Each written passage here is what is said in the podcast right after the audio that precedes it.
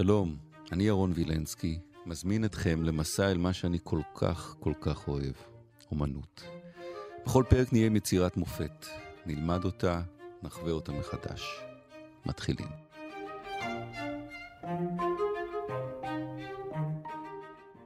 אנחנו יוצאים לדרך חדשה בתמונה המלאה עם אורח חדש, שמחים לארח את דן רייזנר, אומן, פסל, שלום. שלום ירון.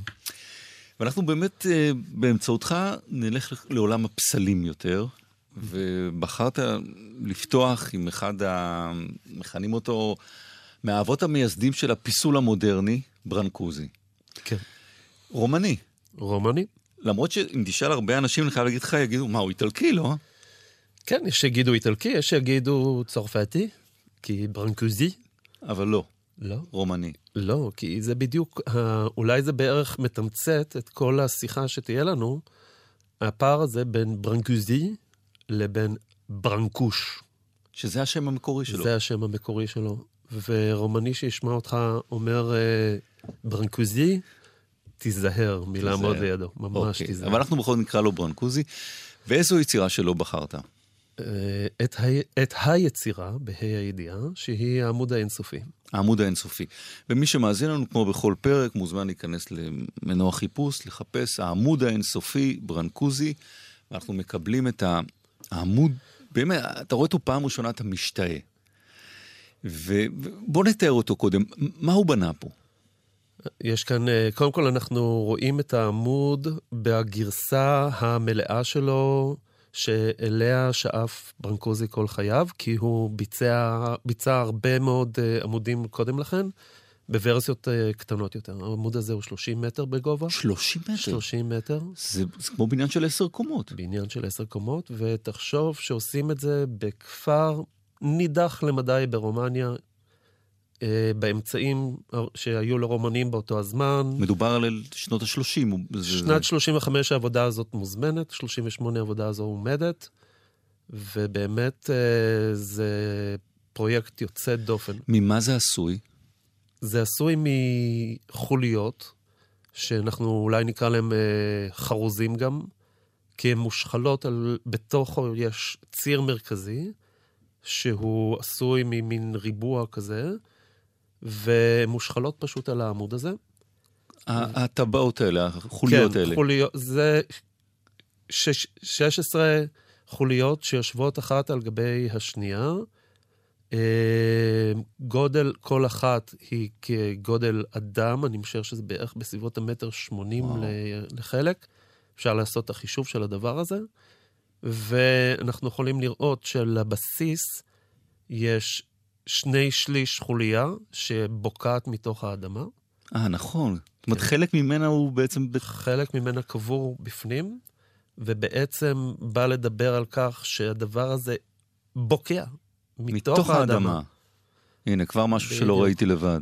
ובחלק העליון אנחנו רואים חצי חוליה שמסמנת את ההמשכיות. וואו. ובעצם החצי חוליה הזו היא בעצם המודול. ממנה עשויה כל החוליות. זאת אומרת, החצי הזה, כל חוליה מורכבת משני חצאים, לא כחצאים, כשלם, אבל מהצורה הזו, והיא הצורה שחוזרת כאן. מה הוא רצה להעביר לנו כאן?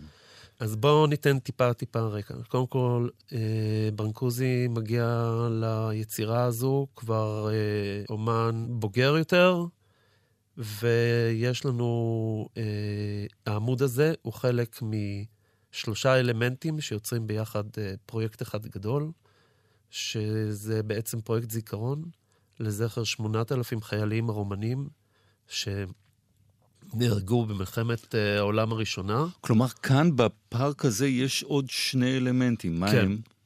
האלמנט הראשון ששוב, רק, אני רק אציין את זה, שזה משתרע על קילומטר 300. ביניהם, זאת אומרת, כן. כל המרחק של כל השביל הזה, הדרך הזו. אה, האלמנט הראשון הוא שולחן הדממה.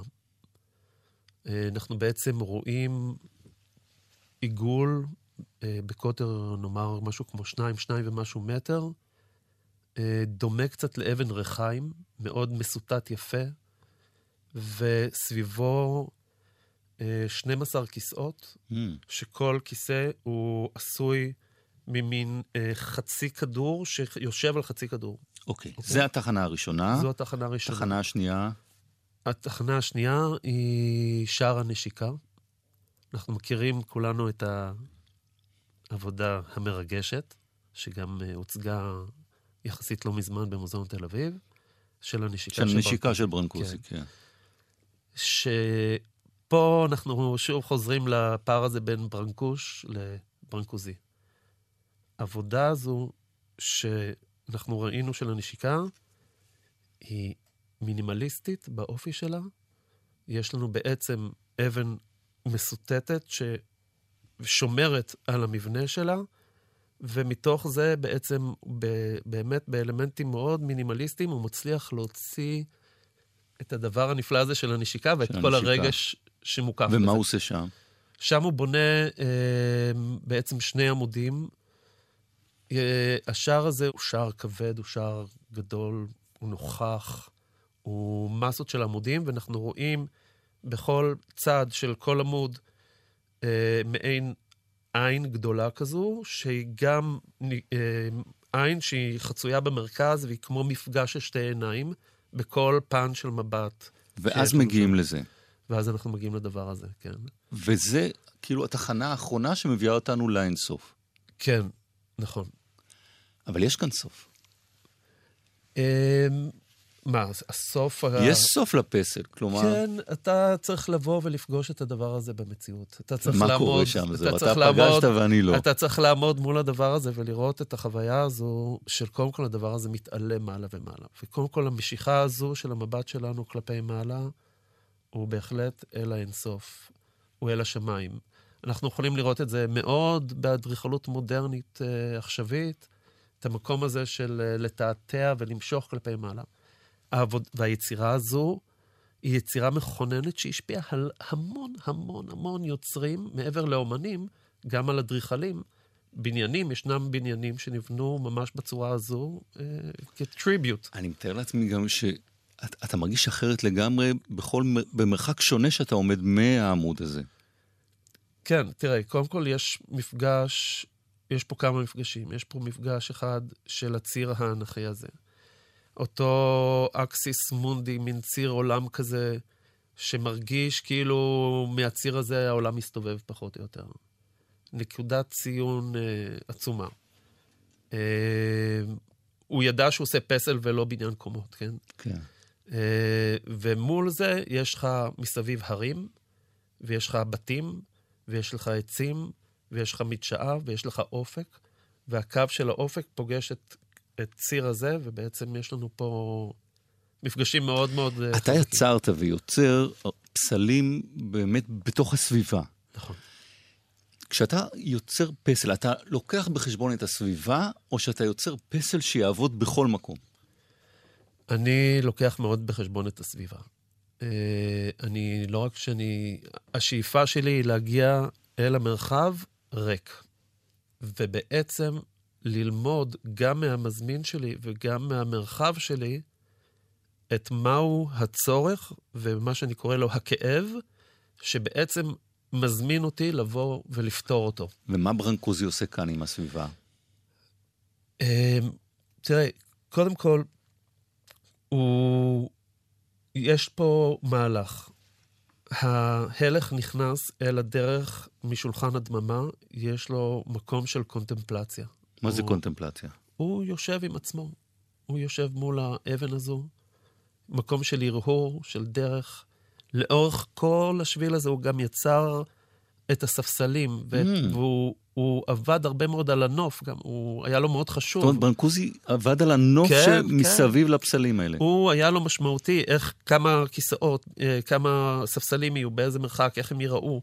הוא אה, מאוד, כל, זו עבודת חייו, צריך להבין. העבודה הזו נבטה כן. בילדותו המאוד מוקדמת. איפה אתה רואה את זה פה? קודם כל, אני, אני, לא רק רואה, את- אני לא רואה את זה פה, אני רואה את זה מתוך הלמידה שלי... את ברנקוזי. את ברנקוזי. כי אותי... תראה, ברנקוזי הוא אומן שבא עם בעצם הוא יוצר אה, חוויה, אני יכול להגיד, מיסטית באיזשהו אופן, אה, מאוד מאוד עמוקה ביצירות שלו, הוא מאוד מאוד מחובר אל העולם, הוא מאוד מאוד מחובר על איך דברים נוצרים.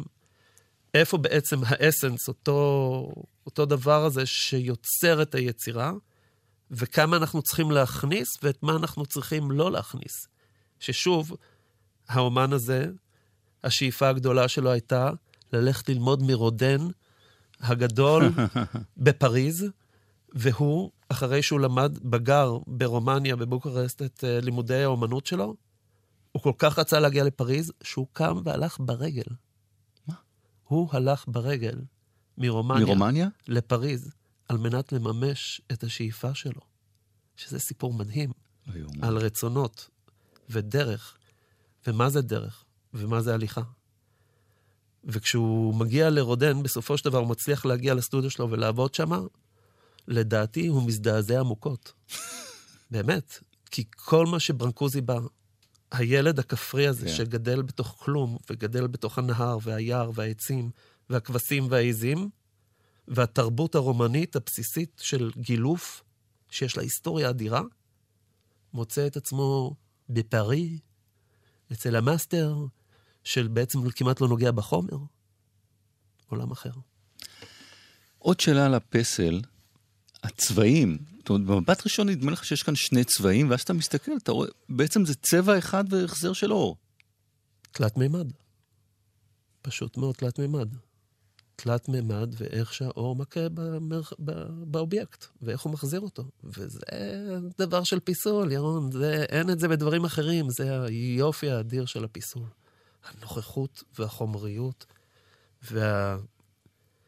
הנה אני פה, נוכח, בוא תראה אותי, בוא תרגיש אותי, בוא...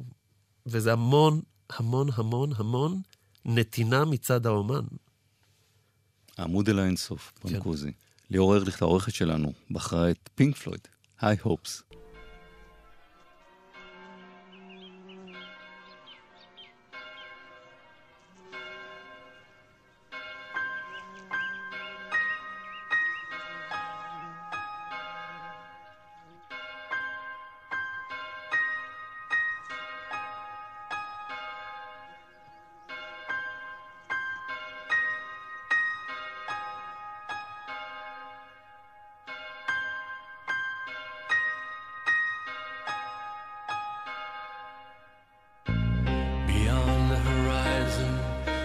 Place we lived when we were young, in a world of magnets and miracles.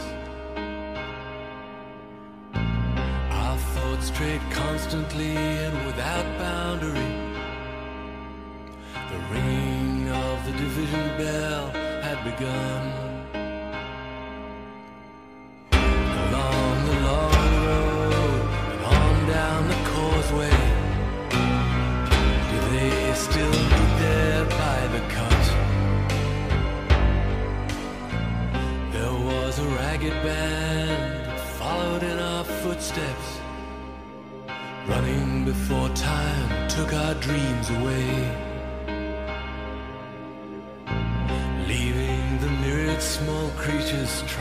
Trying to tie us to the ground to a life consumed by slow decay.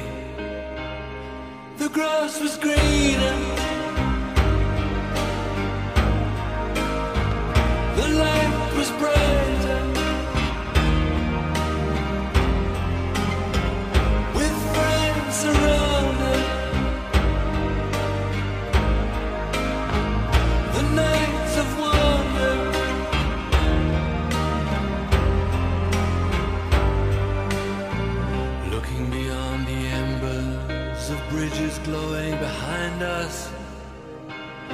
a glimpse of how green it was on the other side.